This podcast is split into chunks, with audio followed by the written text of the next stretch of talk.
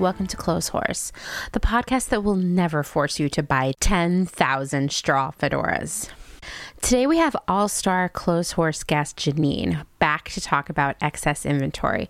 Trust me, it's an exciting story filled with hubris, despair, and straw hats that are really made of paper, with a bad zipper thrown in as a twist. Do you remember learning about basic needs in elementary school? You know, food, water, air, shelter, clothing.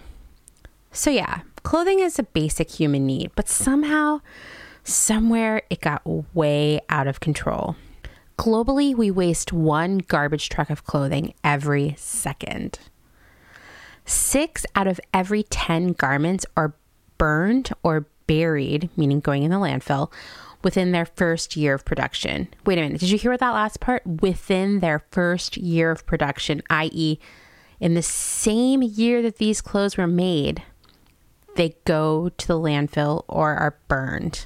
According to the EPA, in the US alone, we send nearly 13 million tons of textile waste to landfills annually. That's an entire football field filled 14 feet deep with clothing. That's a metaphor for you sports fans. Textiles, aka fabric, release 500 million tons of microfibers into the ocean every year, the equivalent of 50 billion plastic bottles.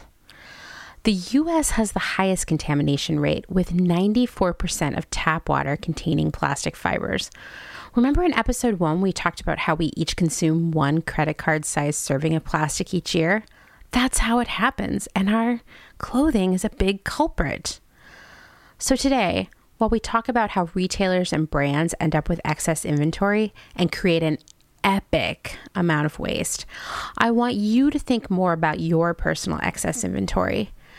Data indicates that although women are spending 5% less than they used to on clothes, they are buying 20% more of them.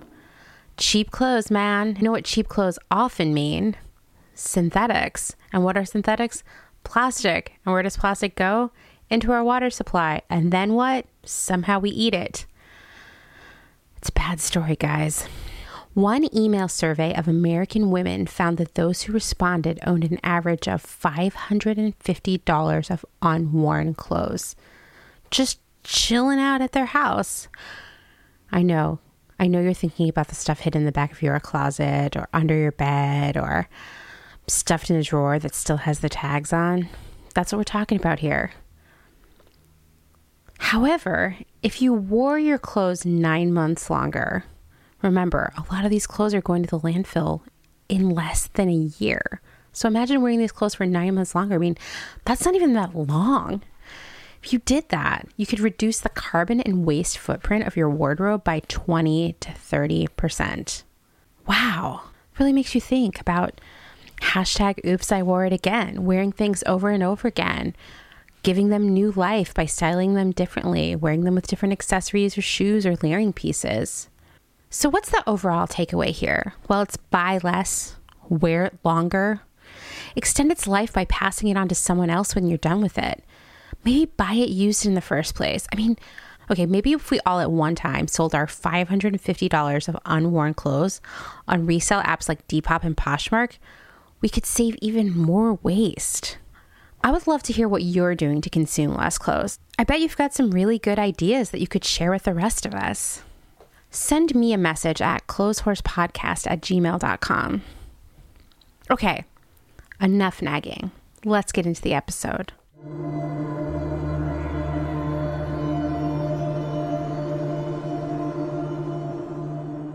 Hi, Close Clotheshorse listeners. I have a huge treat for you today. Janine is back. Uh, Hello. Might... uh, Janine's basically famous. She's an all star guest already, having appeared in both episodes one and two. And so I. I don't know, Janine, is there anything that has changed since the last time we talked or any other fun facts you want to call out about yourself? Uh, unfortunately, no. Every everything is pretty much the same.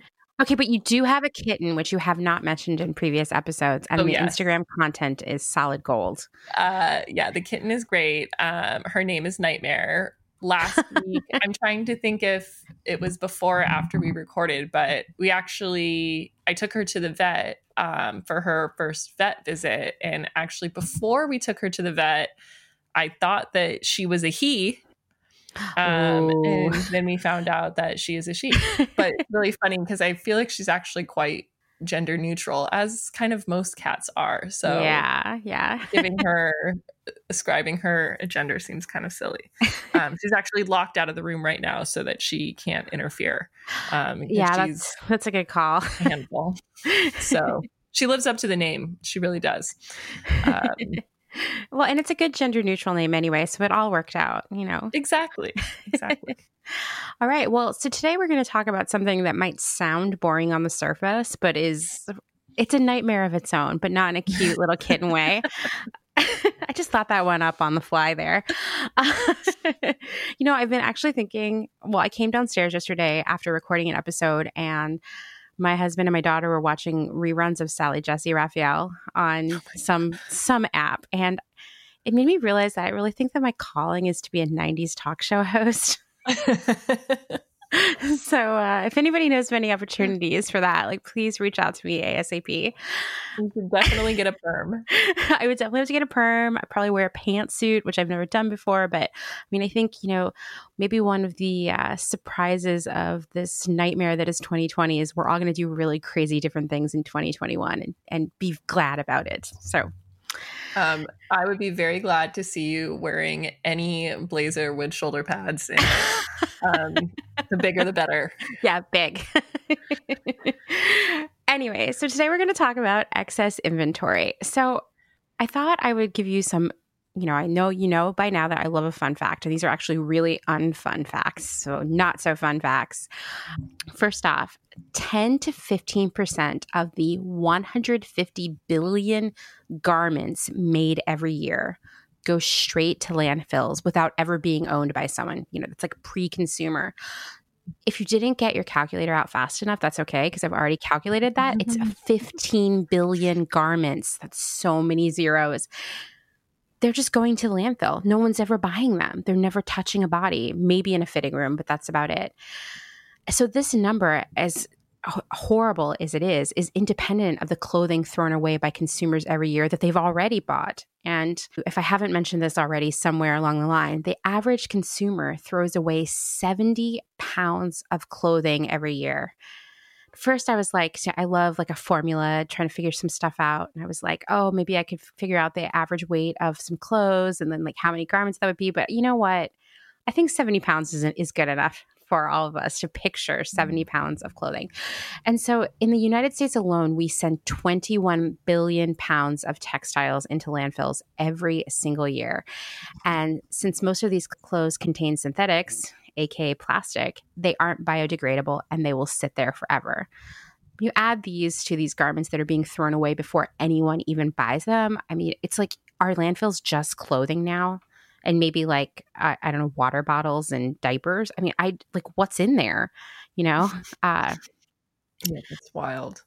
So you you might remember a whole bunch of news going around uh, in 2017 about H&M and maybe maybe you haven't maybe this was just something that people work who work in the industry knew about but Danish TV like a television station revealed that H&M, one of our well-known fast fashion retailers, had burned 60 tons of new and unsold clothes since 2013. So this was in 2017, right? So in that time period, those 4 years, they'd burned 60 tons of clothes and I once again I I couldn't really name a number of garments that that would be, but I do know that this included 30,000 cowboy themed trousers for children, which sound pretty cute actually. I agree. Right. And then less cute, really more appropriate for a 90s talk show host, were some dark p- blue ladies' pants. And they still had the price tags on them. I mean, they like, they'd never been bought, nothing had ever happened, but they'd clearly been intended to be purchased.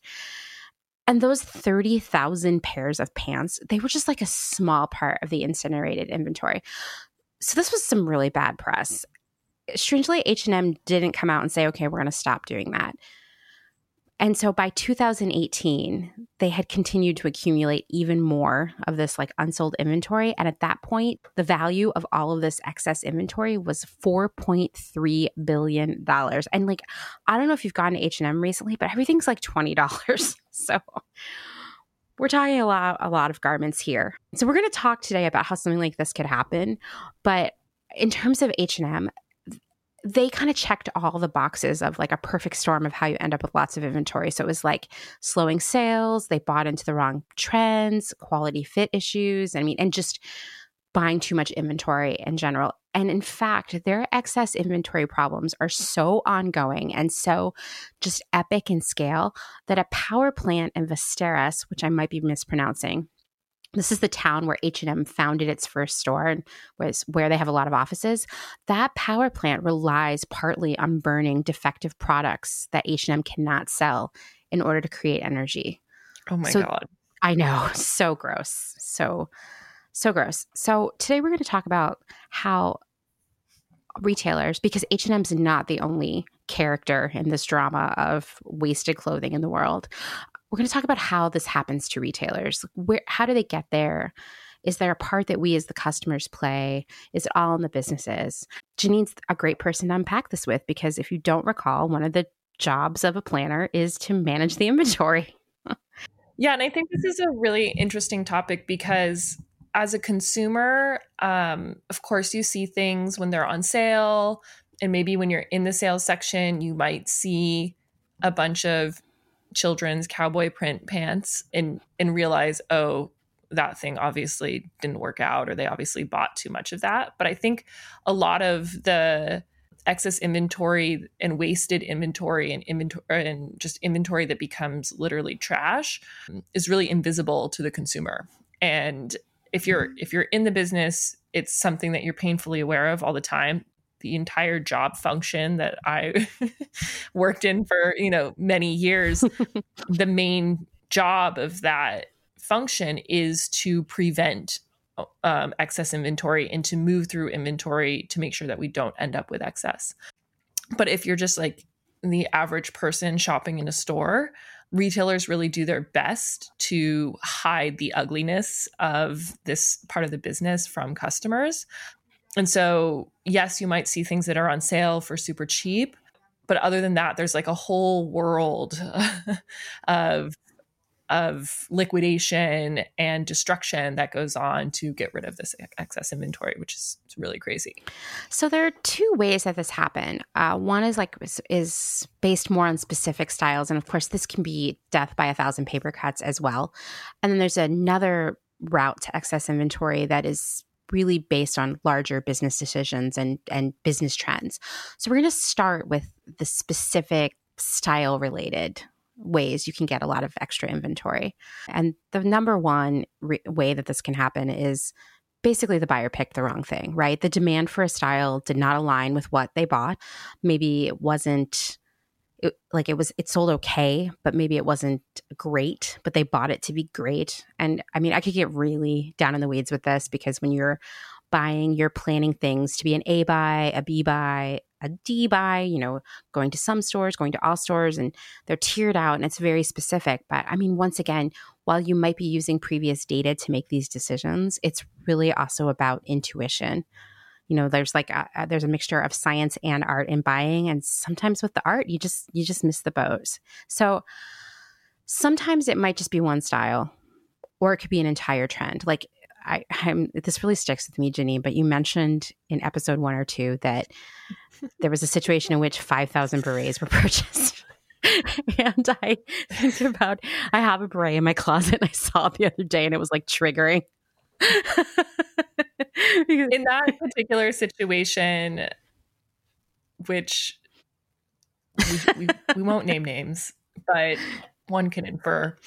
But, anyways, this is a perfect example of it was the brand was launching a new marketing campaign and we were launching a catalog in timing with that with that campaign we had a very exciting cover girl on the cover of the catalog and she was wearing a beret And so this image of her in the beret was like the hero image of all of our marketing for that season with this like celebrity and all of this stuff. So there was a there was a big push to make sure for those specific items that this woman was wearing on the cover that we had as many possible units of all of these styles as possible. And one one might infer that a beret is a bit specific. Why? In fact, when the beret trend was like really going strong, I tried really hard to wear a beret and I I've tried it so many times. It's also like it's, it's low risk. Their berets are like 15, 20 bucks. Like it's not expensive. And I yeah. really, really tried. I tried multiple berets in multiple colors and it just it just never worked on me. And so surprisingly or not surprisingly, every customer was not purchasing herself a red beret to be just like Oh wait, it was a red beret. It was oh red. man, it was red. uh, I mean, to be fair, the the girl on the cover, she looked great, and she looked super cute. She looked amazing. Cute little red beret and a little trench coat. Um, she looked great.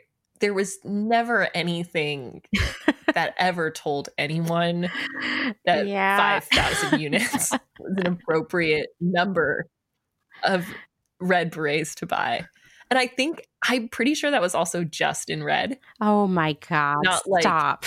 Not like because I think we we definitely also had it like in obviously black, maybe yellow, like a gold yellow, and uh, maybe one or two other colors. And I think I think five thousand in the red alone were purchased. yeah, like, that's I. I too mean, many. You know what? It's too many ways. You know, I it's it's strange, but I also have my own hat nightmare story from my buying career. Mine was a little different uh, and even more just offensive. it was uh, straw fedoras. oh my god, I have my own straw fedora catastrophe. Stop. Well. Okay. Yes. So I okay, I'm going to tell you my story, but I bet it parallels yours so similarly. So, I'd also like to know what year it was.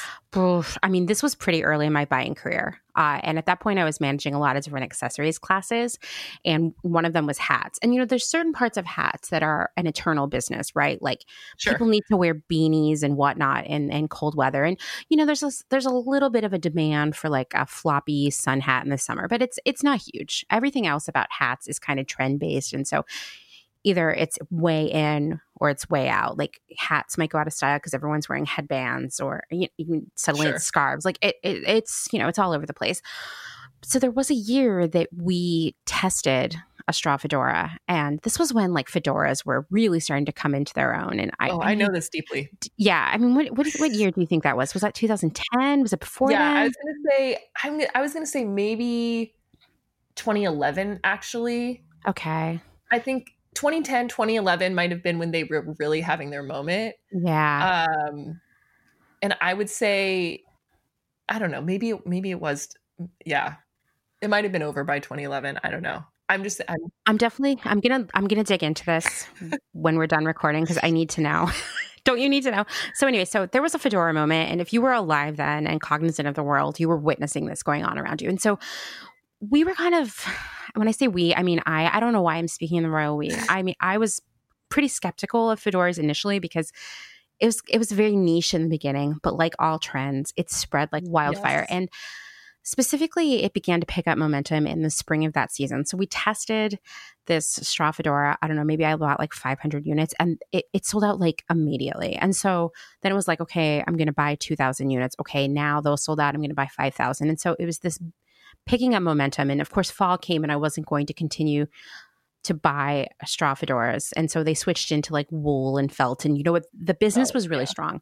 But by the end of that like fall winter season, as we came into spring, I've I felt really strongly that, okay, yes, we had sold a gazillion fedoras the year before, but I could see that it was waning. And I mean, there were already like memes about how lame fedoras were, right? It was like it was gonna die really hard and really fast. And it did. So I you know, I, I, one of the meetings that is sort of a part of most calendars for a buying team is is like a sort of like a buy review where you show what you're going to buy for the next season for, uh, for, a specific delivery period and you show it to like other buyers, leadership in the buying team, you know, head of merchandising, maybe the store merchandisers are there, etc. And so I'm lining up my hat assortment on the table and there was a straw fedora in the end, which I had not wanted to write at all, but I wrote like 200 units because there were still some stores where it was kind of performing. And I thought, like, let's fill them in there. And it was like more like, I mean, I hate to say this, but it was like the middle of the country kind of stores where they were they were a little later to the trend, so it, it would still be new and exciting to them. And at that point, our head of merchandising, the GMM, I'm going to tell you, he was a monstrous bully. like he went on to be a CEO at J. Crew, and that's all I'm going to say about it. He's not there anymore. But he was a yeller. He would yell at you. He would like humiliate you in meetings. And he oh, just lit into me that fedoras weren't going to be a big deal. And I was just like, no, like th- this trend is dying. Like I, I, try to explain a meme to someone at that level, you can't, right? Um, but then my boss, who was the head of accessories, was like, you know what? He says you gotta you gotta buy it. I want you to write ten thousand units. Ten thousand units. Oh my god! So I had to go back. Not only did I have to place this ten thousand units, but we were already sort of cutting it close on delivery. That I had to air some of them in. It was just it was really stressful and I, I felt really frustrated about it because in order to make room to afford those hats i had to cut out stuff that sure. i felt was going to be a lot more viable because uh, you know i have a budget and those hats did not sell at all. I mean at all. And they didn't sell on markdown. Uh, they didn't sell on further markdown. And they all got chopped out and who knows where they went after that. And it messed up my all my margin targets and sales targets for that category. And i did not get my bonus which was devastating. And the thing is like I hold myself responsible for that because I could have left that meeting.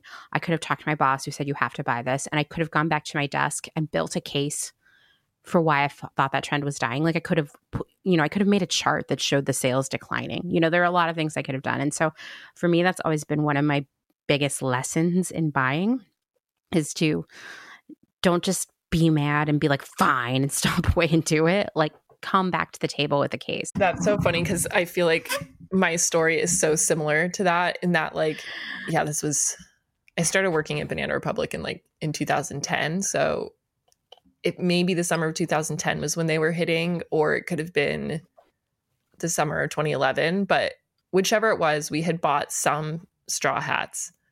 And with banana the lead times are like nine months. So there's like no if something sells out it sells out. That's it. All you can do is like try to like redo mm-hmm. it the mm-hmm. next year so whatever straw hats we had bought you know the year that you know they had been so popular we sold out of and fun fact to go back to our previous ep- episode straw hats actually often aren't made out of straw they're made out of paper Yes. Um, they absolutely, the straw fedoras that I'm speaking of were 100% made of paper. Yeah. Ours were also 100% paper. And therefore, they're really cheap. And so they're a very attractive item to buy because they have a really high markup um, and the cost is really low. So we had sold out of these straw hats. Maybe we had one one style in two colors or something like that. The next year we had maybe two styles and five colorways total.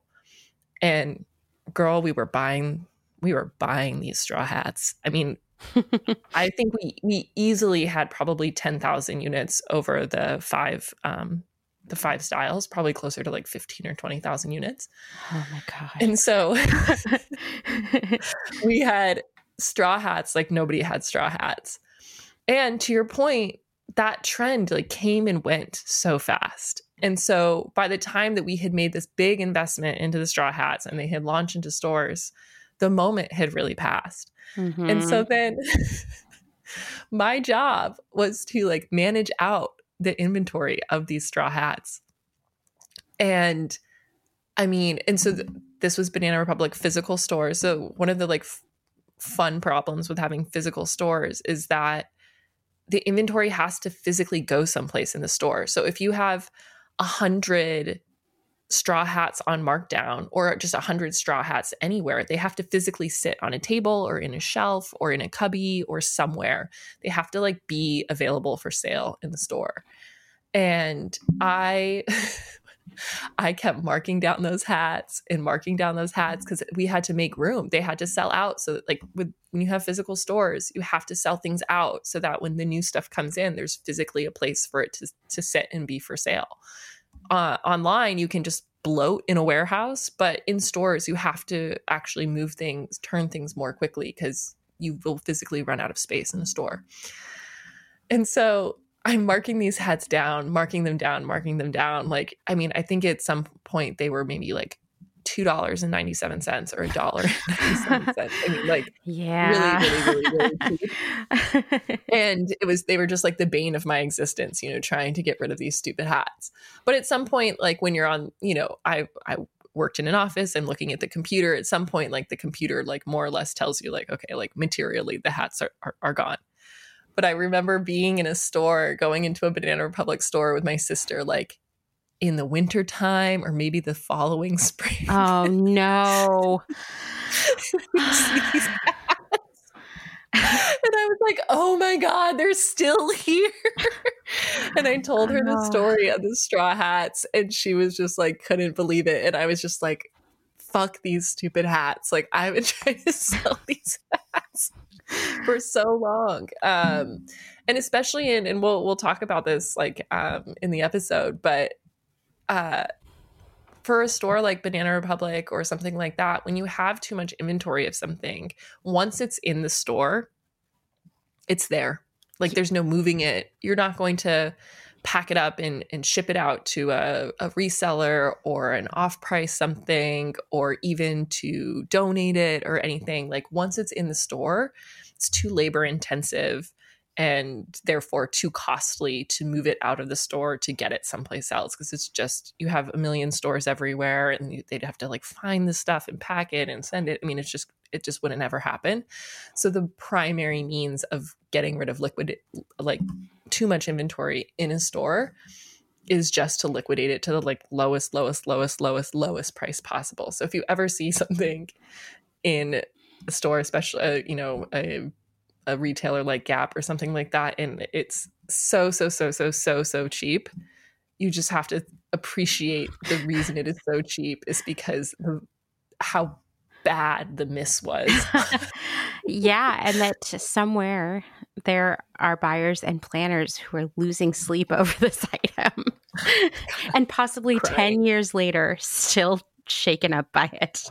Oh my god, yeah. my sister actually after after the first episode came out, she said you didn't tell the story of the straw hats. Here you go. like we'll get there.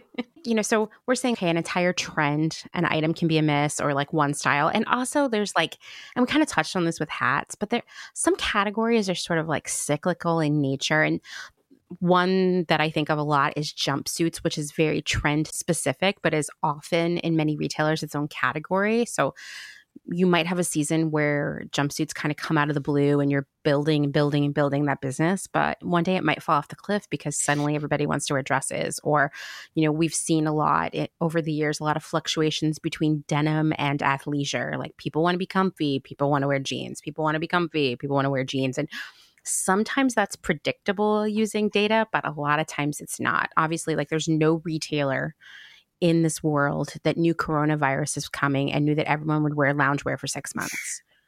You know, like it's just it's it's some of it's out of your control, like despite your best efforts. Scarves had a huge trend in probably like 2014 or 2015, something like that. I managed scarves then. I that's another one that died. Oh my god. Yeah, and and it's just it was just a moment and it's fine. Do you know that retailer COS? They're oh, owned yeah. by H&M. Yeah. Oh, I didn't know that. Yeah, they. I mean, H and M is they're you know they own and other stories as well. Yeah, I knew that. So, COS, if you're not uh, familiar with it, is like minimalist fashion. Around 2013, 2014, maybe a few years later, the long held sort of kitschy, cute, quirky kind of Zooey Deschanel trend died pretty hard all at once. I mean, it, it had been holding on for a long time, and it was replaced with this minimalism trend that was a lot more about solids. It was modest, uh, sort of loose, tunicky, drapey stuff. Very different from the conversational print, fit and flare, cute glasses, bright color trend that had lived for quite a while, almost since the turn of the century.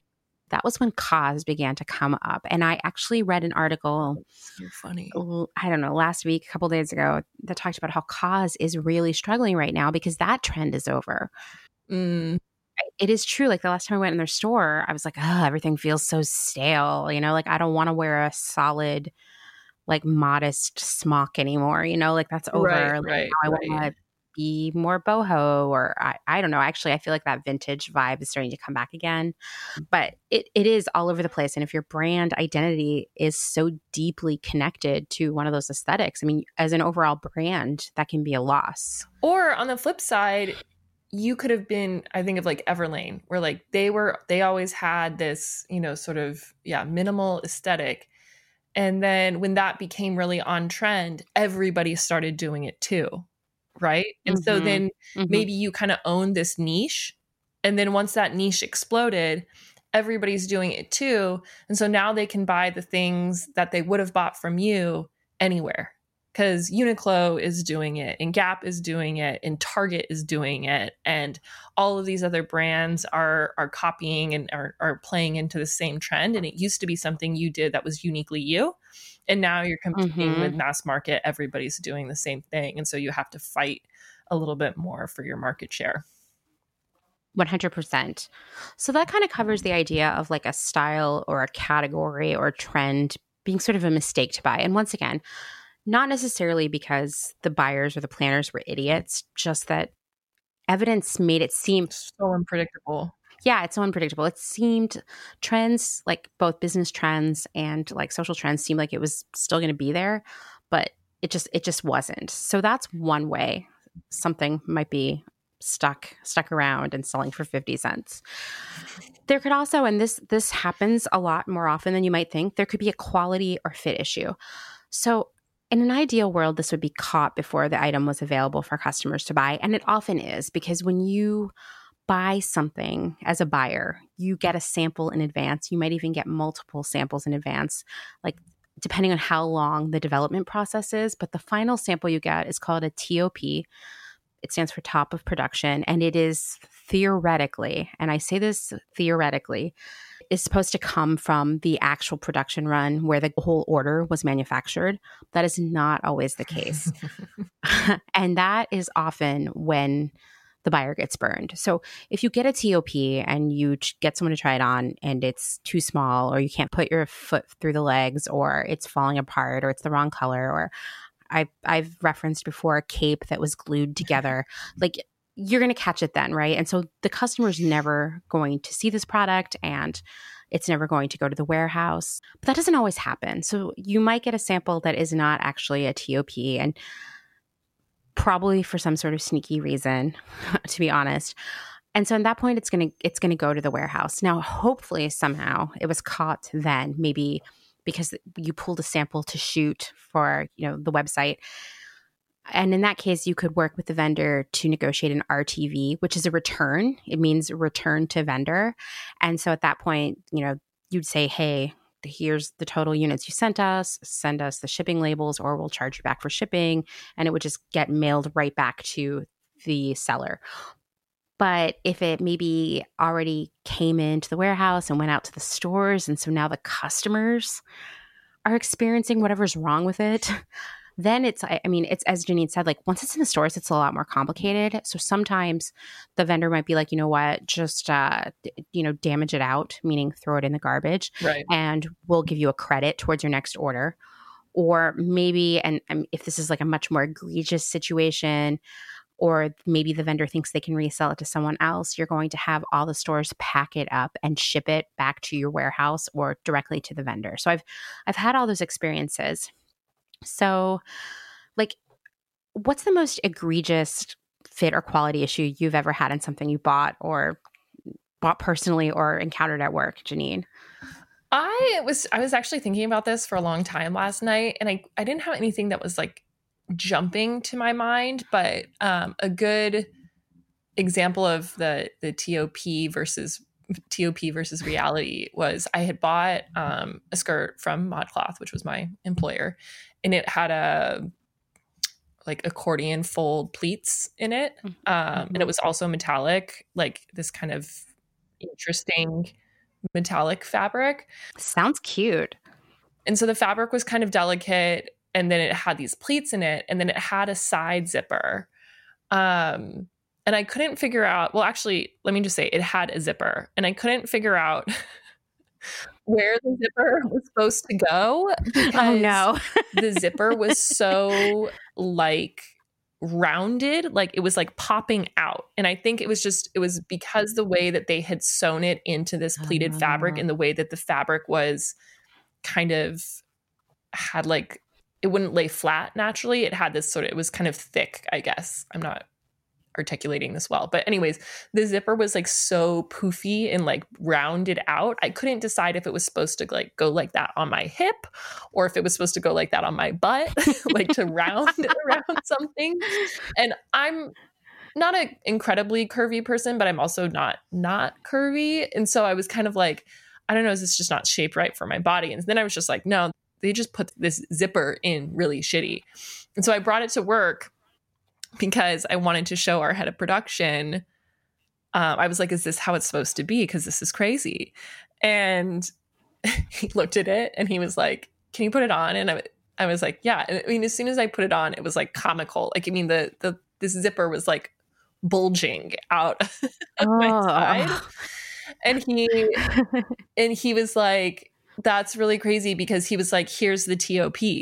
And he gave me the TOP and the TOP was lovely. They had put the zipper in in the bottom part of the pleat so that like it just wasn't doing this bulging thing. And he was like, "Here, you can just keep the TOP." Like, um, like I feel bad you spent money on this, and like you know, it's obviously so wonky. And so then after that, he took that sample or like the one that I had bought that was messed up, and he took that back, and then he went back after them to be like, "This is bullshit. You gave me a fake sample." And so I don't know. I don't know how that how that ended, but it was just pretty like in the same way they they probably pulled a fast one on him thinking like, "Oh, we'll send him this like very well done." And it was probably just a, a not like a mistake, but it was probably just like that zipper probably needed to be put in exactly the right part of the pleat and the way they cut the fabric you could cut it where the zipper would land on like the pleat coming out instead of the pleat going in. And so you would just have to be really mindful with the way Mhm. that they do that did that. And but if you're mass producing, you know, if you if you're making one or five or ten, you can be really mindful the way that you put the zipper in. But if you're making a thousand, you're just gonna blow through them. And so um yeah, so that was my like crazy kind of fit, kind of quality So yeah, so often in these situations, it's the customer who sort of rings the alarm that something's wrong. I like one thing I've countered time and time again in my career is items that are faux leather, aka plastic, coming in, vegan leather, if you will, coming in, and this is like it's always the same thing that people say that it smells like fish. have you have you ever? Oh, God. Yeah, so you worked in accessories, so, so you know how this can happen. So customers might be returning stuff and saying it smells like fish. You might hear that from the store team. People might be leaving reviews. Um, that would be an example of something. So, what we would generally do in a situation in which there's inventory to audit, we would have the warehouse go and smell all the bags and see if they smell like fish. Uh, we might send a note out to the stores like, hey, can you pull aside all of the bags that smell like fish?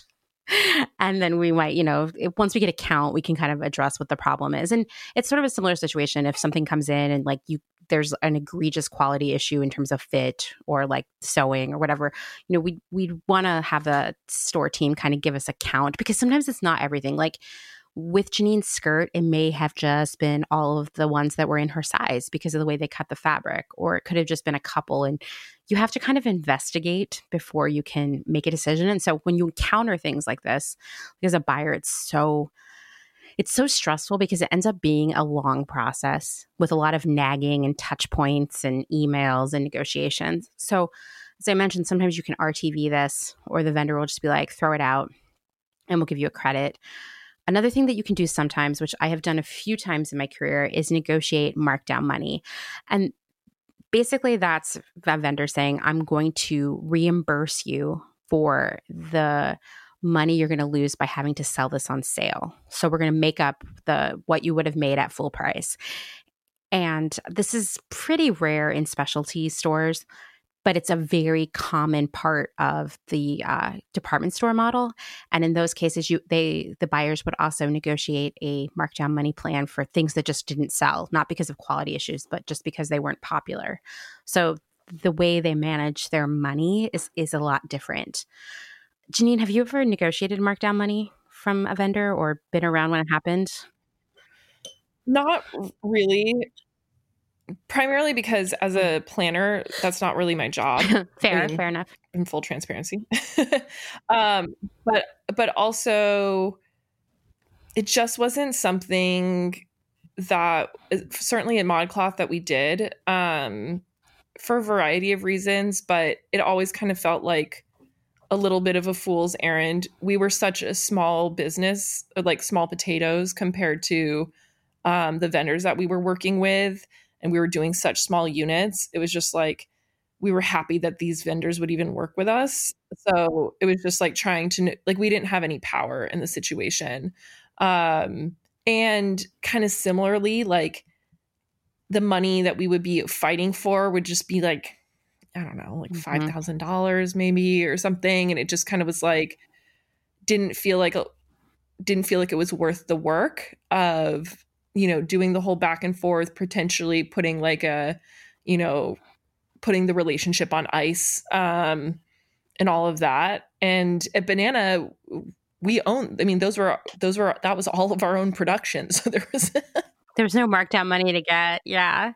Yeah. There's no, there's no one to blame but ourselves, you know? Um, so we were accountable for all of that inventory. Um, so I would say in my experience, not super common, but to your point, like I never worked for a department store. And I know from just my colleagues, like I, one of my old managers, she came from Nordstrom and she was shocked when she came to ModCloth and that we didn't negotiate for markdown money because she was like, that she was like i was she was like i was a pro at that. She was like that was like one of the best like parts of that was like one of the parts of my job i was like the best at. And so she was sort of disappointed that like she couldn't um that we didn't do that so I actually did. Uh, I've only gotten markdown money like two or three times in my career, and one time, the first time, was at ModCloth, and it was a lace dress program that was really important to our business. I cannot remember the name of it, but if you shopped on ModCloth in that era, you know this dress. It's when the uh, night comes. When the night comes, yes, thank you. so it was huge for us, and it was exclusive to us, and we we spent a lot of money on that program. And one of the colorways came in with just like a massive sizing problem. Like it just, it, it was as if it had been sewn to a different pattern. It, it didn't make any sense. And of course, we didn't know this until customers started returning it, complaining, and, and at ModCloth more than anywhere else I've worked, we had such a strong relationship with our customers and we really listened to them. For me, it almost felt like devastating that I had like fucked up somehow. Uh, the good news is that the vendor that made it was actually a pretty big and still still is around a big department store brand. And so i didn't even have to push for it. They were like how about we give you markdown money? And so we worked it out. But it was the first time that had happened at modcloth so ap uh, that's accounts payable reached out to me and were like uh, so what are we supposed to do with this? I was like I, I don't know. I don't work in accounting. And the person i spoke with was like well we've never gotten markdown money from a vendor so I don't I don't know what happened. They deposited the check, I'm assuming. Yeah, just cash the check. I mean, I, I like I know. I was like I'm not an accountant. I don't know how it works. Don't ask me. and another time at a at a another small startup that I worked for, a startup that was much smaller than ModCloth, a, uh, one colorway of a really significant program came in uh, just a disaster. some white pants. They were part of a suit and the fabric was completely see through, for one. Uh, the sewing was so bad that there were these like rat's nests of threads oh inside the garment that you could see through the pants. The needles were just jamming up or something. And this was every single pair of pants because, of course, I had all the teams pull all the inventory and I inspected it myself. The other thing that was really problematic is that most customers couldn't fit their feet into the leg of the pants. So it was just it was bad. And if you could get your leg into the pant, get your foot through, you couldn't bend your leg. without the pants popping open. Oh god. And I mean, it was like everything that could go wrong with a pair of pants. And so in that situation, I also negotiated markdown money because we'd already paid for the product and i was like if we're going to sell this at all we're going to have to sell it at like a like a sample sale. Sure. i mean basically they gave us a full re- refund when you get down to it because we sold everything for like five dollars with the idea that maybe people could turn it into shorts or something. I mean it was just so so bad. But it's, it's pretty uncommon practice in specialty retail but it's a huge part of doing business in department stores. So that's another way that you can end up with extra stuff. Basically it's just not good. But there are ways you can work that out with the vendor to at least recover the money. Now, once again, the product still exists. So, on the business side, like the financial part of it, it, everything's good. We can move on. But I mean, there's still a physical garment that has to go somewhere. So, we're still looking at like a lot of waste, even if it's not the waste of money. Yeah, because it's already been produced and like it's Yes. What are you going to do with it? You're going to cut Right. it up. You're going to Totally. burn it. You know, I- maybe donate it. We'll talk about all these things later, but it's it's not. It's just not that simple. Mm, So then another way you can end up with a lot of extra in- inventory is returns. And a lot of times these returns will be associated with fit quality. Like if they're really egregious, it's because the fit was weird, they were falling apart, they smelled like fish, something like that. Like it was already dodgy in brick and mortar stores, so meaning like when you go to an actual store and get to try something on and buy it, the average return rate is around 10%. And you you expect that because people have the opportunity to see something in real life, to see if they like the fabric, to make sure it doesn't smell bad, to try it on, you know, to look at themselves in the mirror. You operate under this assumption that most things aren't going to come back because people already know what it is. However, I also started my career working in a store and I would be my mind would be blown by the returns that would come in. Like people would come in on Saturday, spend $300 on stuff, return it all on Monday because they were regretful. For online fashion, you're probably not surprised to hear this, but the return rate is a lot higher because, you know, you're buying kind of blind. As Janine mentioned in a previous episode, like she wants to touch things, right? I all the time order things, get them, and I'm just so scandalized by how gross the fabric feels or it's snaggy or I'm also just a shameless, shameless, shameless over purchaser when I shop online because for a variety of reasons. First of all, if I see something that I really like, I would like to buy it in three sizes because I don't know what my size is going to be. Mhm. And even if I, it's like someplace I've shopped before, every time they make a new thing, it's still a new thing. And so I just don't know what size I'm going to be. And if it's something I really like, I know that if I get it and it's the wrong size, I'm going to be very disappointed. So I will often order things in two or three sizes because I'm a terrible person and I just want it. I want what I want when I want it. Or I also will shamelessly buy things, buy more things to hit the free shipping threshold and then return the thing. Oh, 100%. Everyone does that. Yeah. And I'm like, I have no, like, oh, I need to buy something. So I hit the $50 free shipping thresh and I'm fully going to return this item that I bought, like, because I don't care. I mean, and, and also I sometimes will buy things where I'm like, okay, I'm looking for like a dress for a occasion. And so I will buy maybe four or five dresses in three sizes. Oh my God. with the intention of only keeping one, right? And so I would always joke, like we at ModCloth and any retailer, they track the return rate, so the percentage of the percentage of returns that come back either for a category level for the whole company, um, and then for specific customers. And I would always joke that like I'm sure my return rate was probably like 85 percent. Oh, mine too. I mean, I'm I'm that person. Like I much as you were saying, I'll order 10 things and I will tell myself when I'm placing the order, you can you can keep two of these. you know, like Yeah. Well, then, or or if I order th- like something I'm really excited about and I order it in three sizes and then I get it and the quality is like not what I want it to be, then I'm just going to return all three because even if it fits, I don't like the quality or I don't like how it feels or whatever, or it just like doesn't fit my body Mhm, because mhm. my body is not the shape of the thing that this was like made for.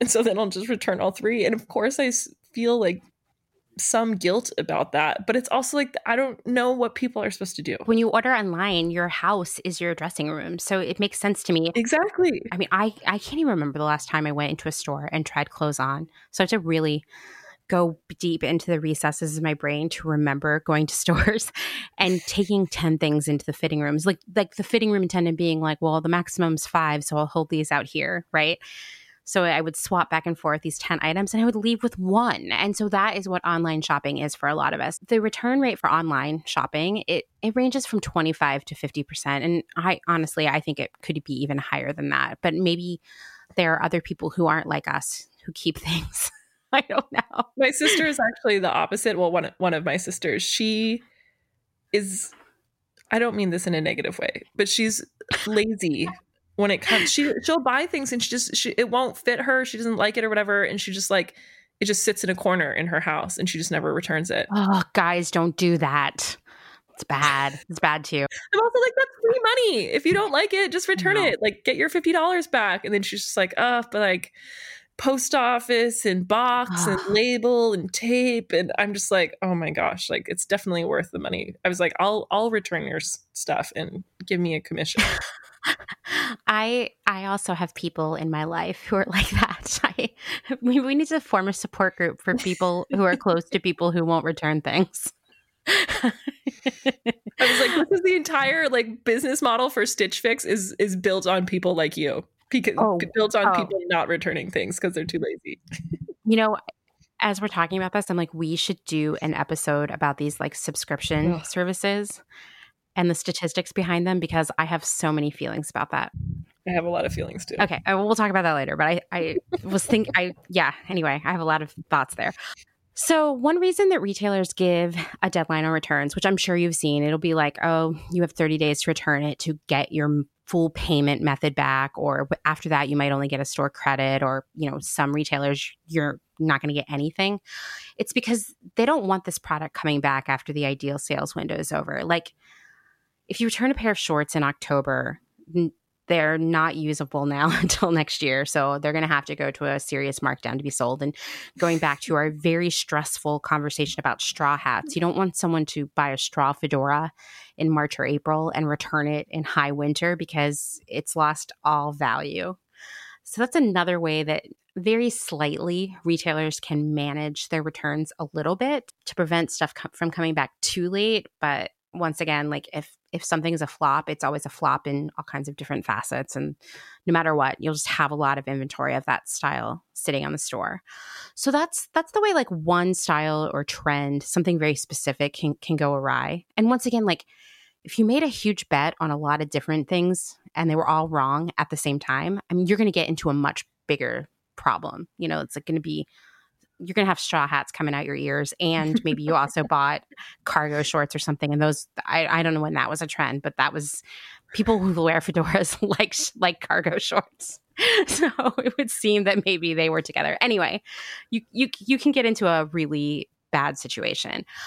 So next we're going to talk about the high level way meaning larger stories that uh, cause a ton of excess inventory all at once and this is kind of like the kind of stuff we're seeing at H&M. Like this is going to be the source of most of their woes. Why don't why don't you start, Janine? Why don't you talk to us a little bit about that? Okay, so I think the the simplest way to explain like how you end up with too much inventory of something at the highest level is supply versus demand.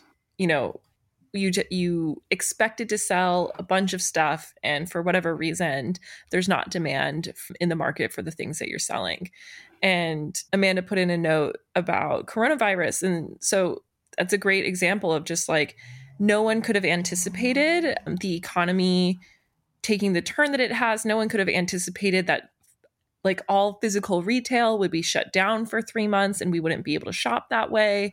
The supply was there. All of these blessed retail companies produced goods and put them out on the shelves, and then no one came in to buy it. Specifically because it's summertime i've been thinking like these these poor businesses they have all this like really summer specific product. Even i can't remember where i was recently but i was seeing like pool floaties and oh swimsuits oh and you know summer sandals and like all this stuff. And like materially like people really aren't going on vacation right now. They're not buying all this stuff. And i've just kind of like had like a sad moment in my heart thinking about like what's going to happen to all of this product. Because sure maybe if it was just a t-shirt or even just shorts you could keep selling that until september maybe in october.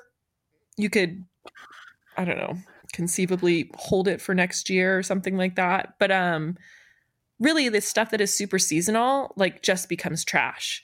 And you and you kind of have to think about it truly as like a, a consumer good or like a, a, a an item that's being consumed in as much as like food would be consumed. Like it has like a lifespan and like after that life after that like moment in time it has passed like the expiration date kind of like that thing really just becomes garbage um, because people don't want it anymore. And then even if you in theory we're going to save it for next year and try to sell it next summer like the trend is going to be different. People want something different by that time. So this thing really like has a finite life and if there isn't demand for it at the time that that it's available for sale it really just becomes garbage. So go back to your economics like 101 class and just think of like that supply and demand curve. And when you have supply greater than demand you're really just going to end up with this excess inventory. Another way in general that companies end up with too much inventory is that there is an aggressive sales plan. And so there's an incentive to buy heavily across the board in excess of what I'm just going to say it what the buyers and planners anticipate the demand is. There's a pressure from from the top to this Q4 is going to be our biggest holiday season ever. We're going to have so many more customers.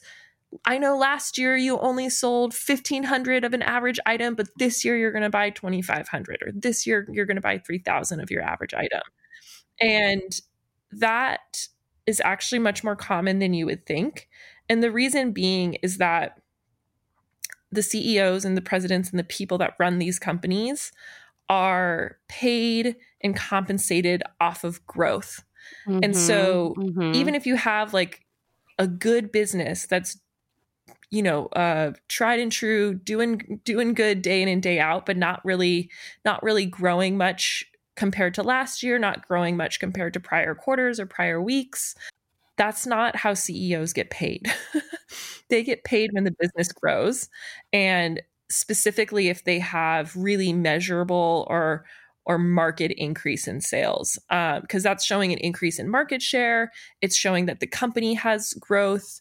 It's showing that like investors should invest and all this kind of thing. But if it if the company is just kind of stagnant and isn't maybe they're doing good business but they're not growing um, ceo is never going to get like a bonus off of that. And so there's always an incentive from the top to be risky and place these big bets and just see what happens. CEO often isn't um, an equity holder or doesn't own part of the company. So if they lose on this bet, it's they might get fired, but it's not going to be it's not going to be any money out of their pocket. And so there you'll see these I mean I saw this I saw this at Banana. I saw this and Banana was more interesting in a little bit because that company was publicly traded. So the pressure is actually coming from the shareholders and Wall Street versus the CEO. The CEO is wanting to mm, do what the analysts and do what the shareholders want. But the pressure isn't necessarily coming from the CEO specifically. It's kind of coming from um, the owners of the company. And then with smaller companies like ModCloth and stuff like that, it's it's still the same thing where there's still this huge focus on growth. And so even though you you as a planner or, or as a buyer, you may see I'm only selling on average 15 units per week of a scarf or 30 units per week of a dress. And then they want you to buy for 50 or 75 you're like there's no way this is happening. But you're told to do it anyways. Yeah no it's true. And so then this stuff is produced and I mean, and maybe if there's a miracle, maybe you have these wonderful sales that, you know, everything's great and everything's awesome. But if you don't, then you just have massive, massive, massive amounts of excess inventory. And that stuff becomes trash in a e-commerce company where you have a warehouse and, and the goods aren't in a store or something like that.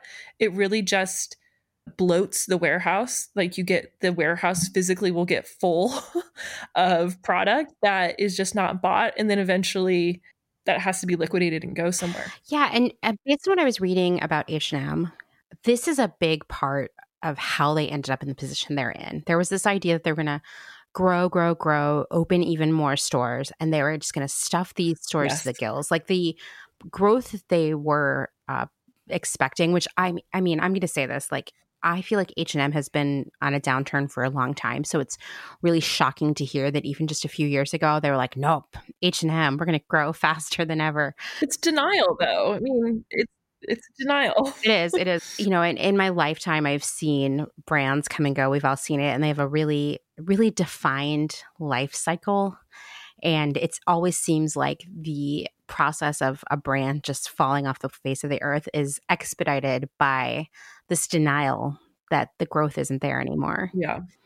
The next thing that we can talk about that also can fuel excess inventory similar to this attitude of wanting to grow, grow, grow, and buy as much as possible to f- fuel these big sales plans. There's also an attitude in retail that if you sell out of something, then you've left money on the table. So if you sell out, oh well, we didn't buy enough then. That's that's money that's money we could have made oh, that oh, yes. we didn't make. Like you you idiot. You've ruined you've ruined our our our business because you didn't buy enough. yeah, and I think it's important to call out that like like this is the kind of thing that as a buyer or planner can affect the trajectory of your career. It's not just about buying the wrong things, it's also about not buying enough of the things that can bite you in the butt later on. And I would argue personally as a planner that if you sell out, that's a good thing. You, you made I agree. Right like it feels good. It, like, did a good know? job, you know, because like mission accomplished. Let's move on. Yeah. Well, and, and my sister always talks about type one versus type two errors. So like when you're buying inventory, like there's two, you can be wrong in two ways. You can buy too much mm-hmm. or you can buy too little. And from a planning standpoint, I see the risk, the higher risk between those two choices of buying too much. Because when you buy too much, you have to liquidate it. And often you're, often, almost, well, I'll just say often, often you're selling it below cost. So whatever money you made on those units that you sold at full price, you're now eroding the profit that you made on those by the ones that you're selling at a loss, right?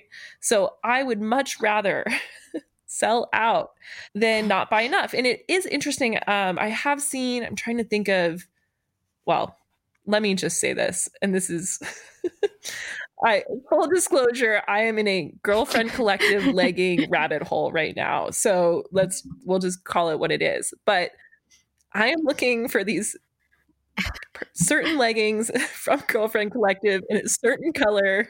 I would actually also like to get the bike shorts too. The bike shorts I've almost all but given up on because I can't find them on the internet anywhere. But in my size, right? And these bad boys sold out. I can't find them anywhere, you know? And I am sad because I want this specific color and whatever, but they sold out. And I've noticed actually with Girlfriend Collective and there's some other brands where they, I can tell that their business model is to buy lean and sell out.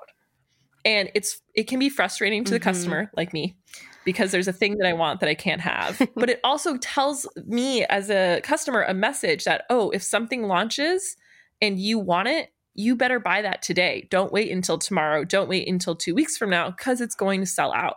And then that gives me an incentive to buy it at full price, right? And so I personally believe that this is a better business model to be in. And also make it, it helps you avoid being in the problem where you have too many straw hats, right? Um, that you have to sell at a loss. So I personally don't ascribe to this attitude that if if we sell out, we've left money on the table.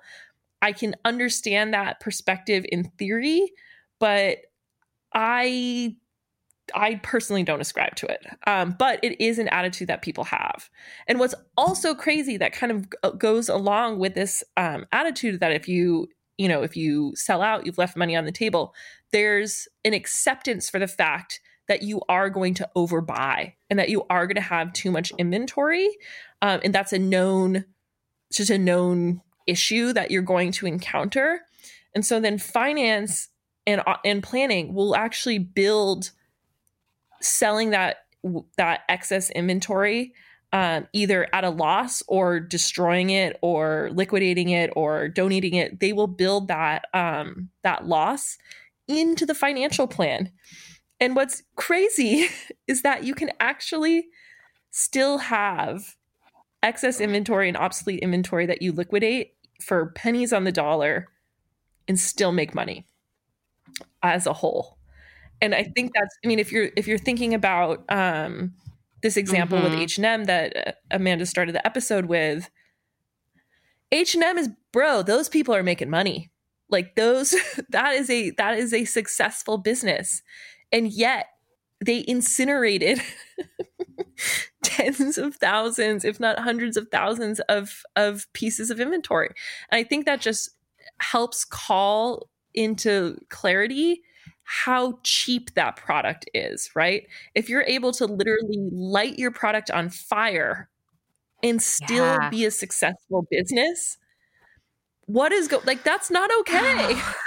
um and so I think it's that is the that's kind of the craziness about it. It's crazy that people um, buy so much inventory. It's crazy that people sell it for so cheap. But what's really crazy is that you can still have a functional profitable business that participates in these behaviors if if that wasn't the case they wouldn't be doing it right and they wouldn't still be in business but they are Oh, yeah, 100%. And I think it's interesting that you talk about this sort of like scarcity model. Like, okay, if we sell out of something, it's going to motivate our customers in the future to all of these things, all of these phenomena, all these things that we think of as being separate and not related all of their repercussions actually are related.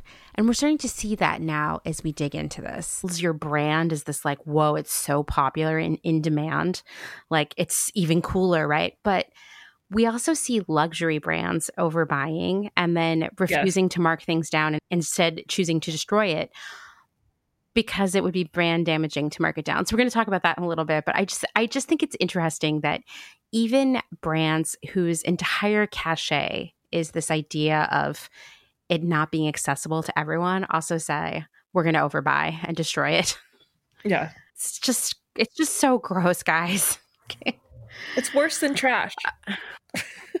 it's worse than trash. This is trash that people worked hard to make too. You know? Yeah. Like like it's like when you see a really bad movie or television yeah. show and you look at the credits at the end and you think, all these people worked so hard and they were stressed out and maybe some of them missed their mom's birthdays or right. got sick because they were working really long hours or you know maybe they had a moment where they cried and said you know in the future i'm going to have a better work life balance and all that came out of it was this shitty movie that everyone will forget.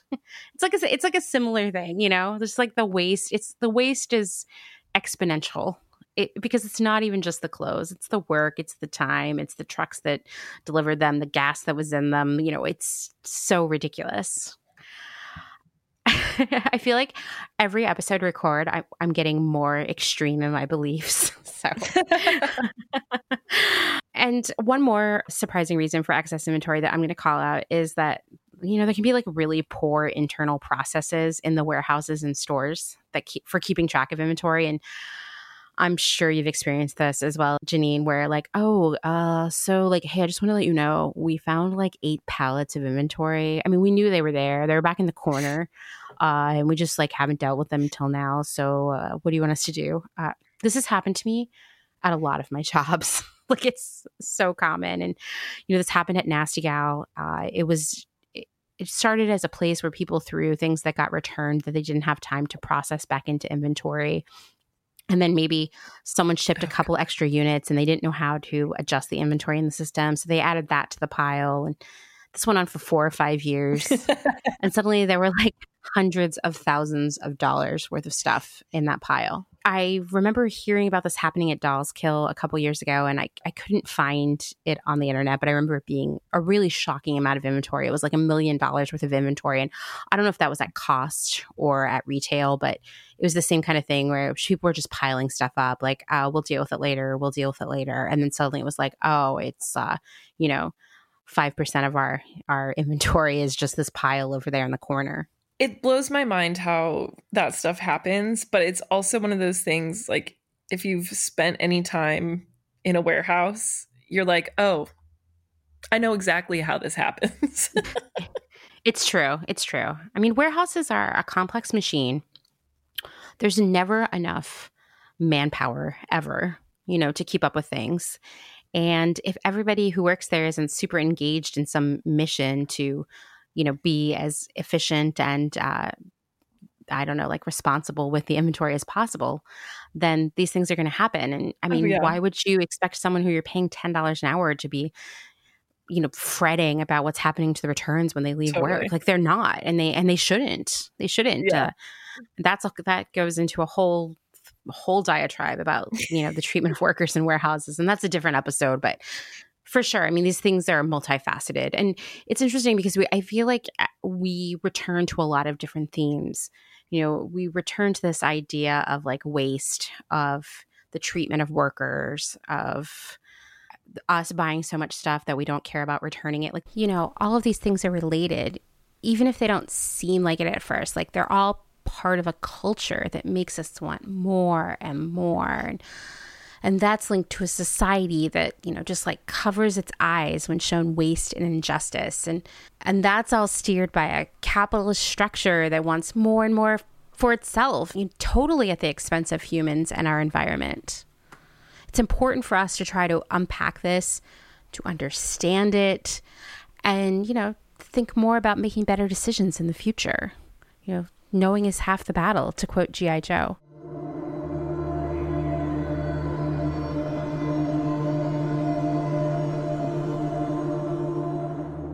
Hi, it's me, Amanda, again. Janine will be back for the next episode to discuss the ways that brands and retailers deal with all that excess inventory. And oh man, it's a complicated and sometimes dark story. So stay tuned for that. I wanted to take a few more moments to talk about the hashtag PayUp movement. As we've discussed in previous episodes, due to a decrease in sales caused by COVID 19 closures and the terrible state of our economy, Many, well, to be honest, probably all apparel brands and retailers canceled orders on their factory partners. And now that Janine has explained to you how these retailers can so easily find themselves with way too much inventory, you can see why their go to for mitigating the exponential decrease in demand is always going to be canceling. Like it always is going to be canceling. And guess what? They sure have canceled. Analysts believe that billions upon billions of dollars in orders were canceled in the wake of COVID. $3 billion in Bangladesh alone. And that's just one source of our clothing. To give you an idea of the scale of these cancellations, millions, millions, that's a plural million, of workers in Bangladesh lost their jobs. Millions. And once again, that's just one country canceling an order on a vendor isn't as simple as that is like, oh, okay, thanks for the heads up. We'll just delete that from the system. Remember, most of these clothes are sewn two to three months before they arrive in a retailer's warehouse, sometimes even longer, depending on the individual brand's production timeline. I mean, some people are working six months out. Let's kind of unpack that a little bit.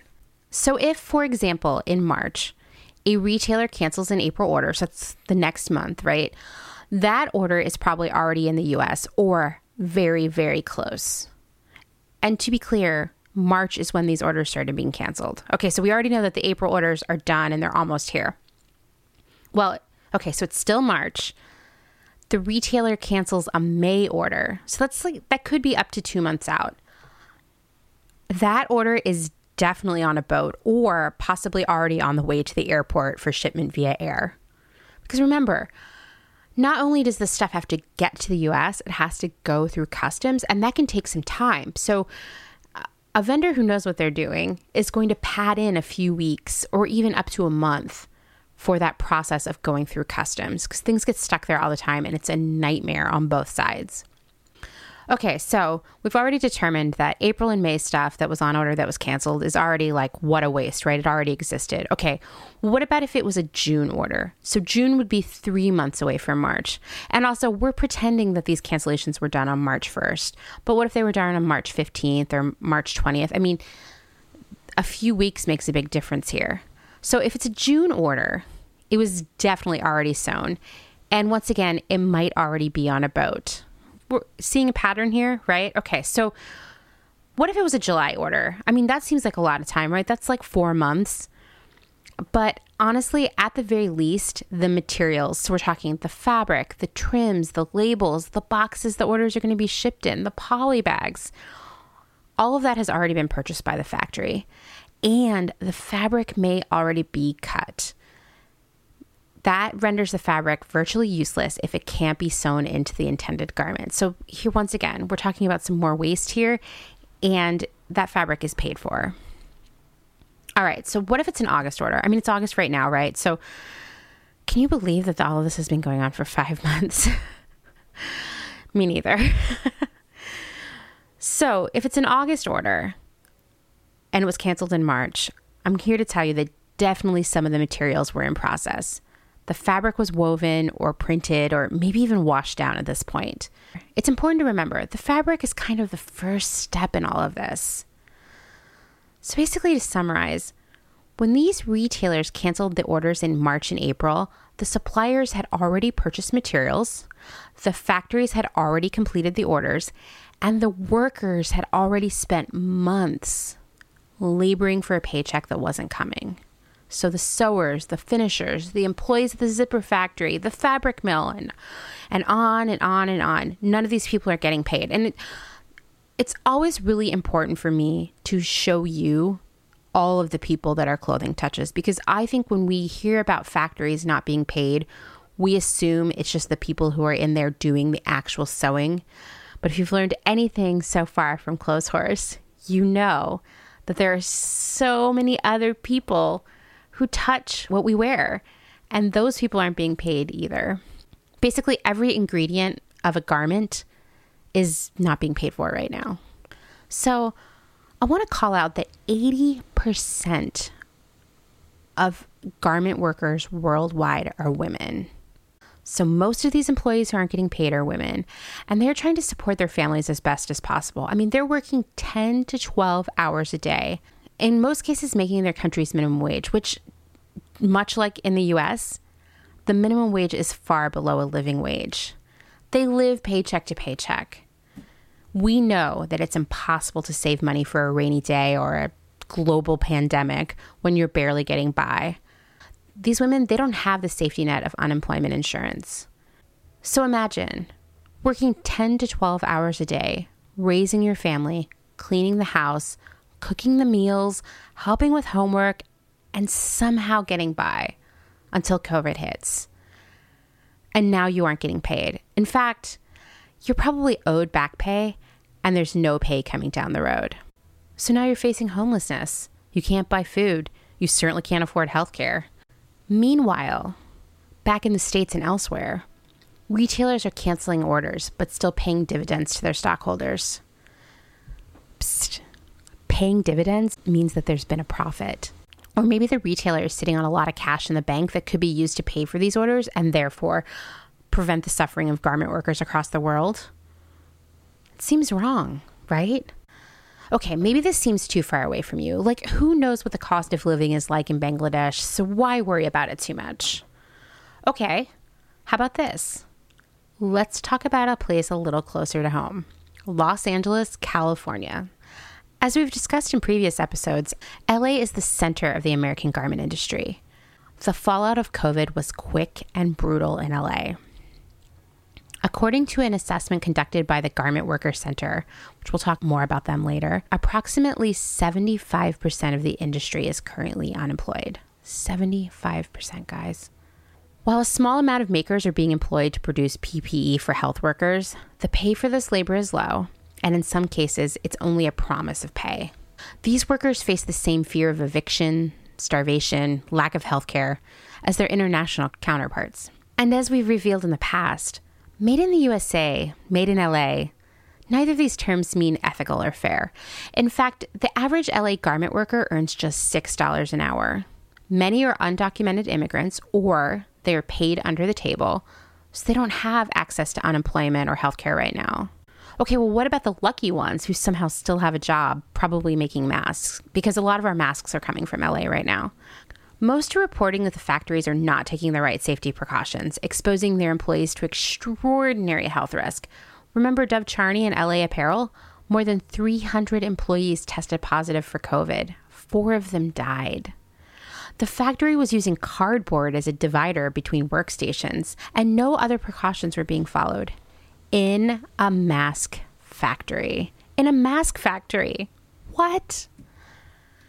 Those who are still working are being paid less than ever, or once again, they may be working for the promise of future pay. I mean, what is what, an IOU for working? Are you interested in that offer? So, what can you do? There are a few things. One, I would urge you to follow Remake on Instagram.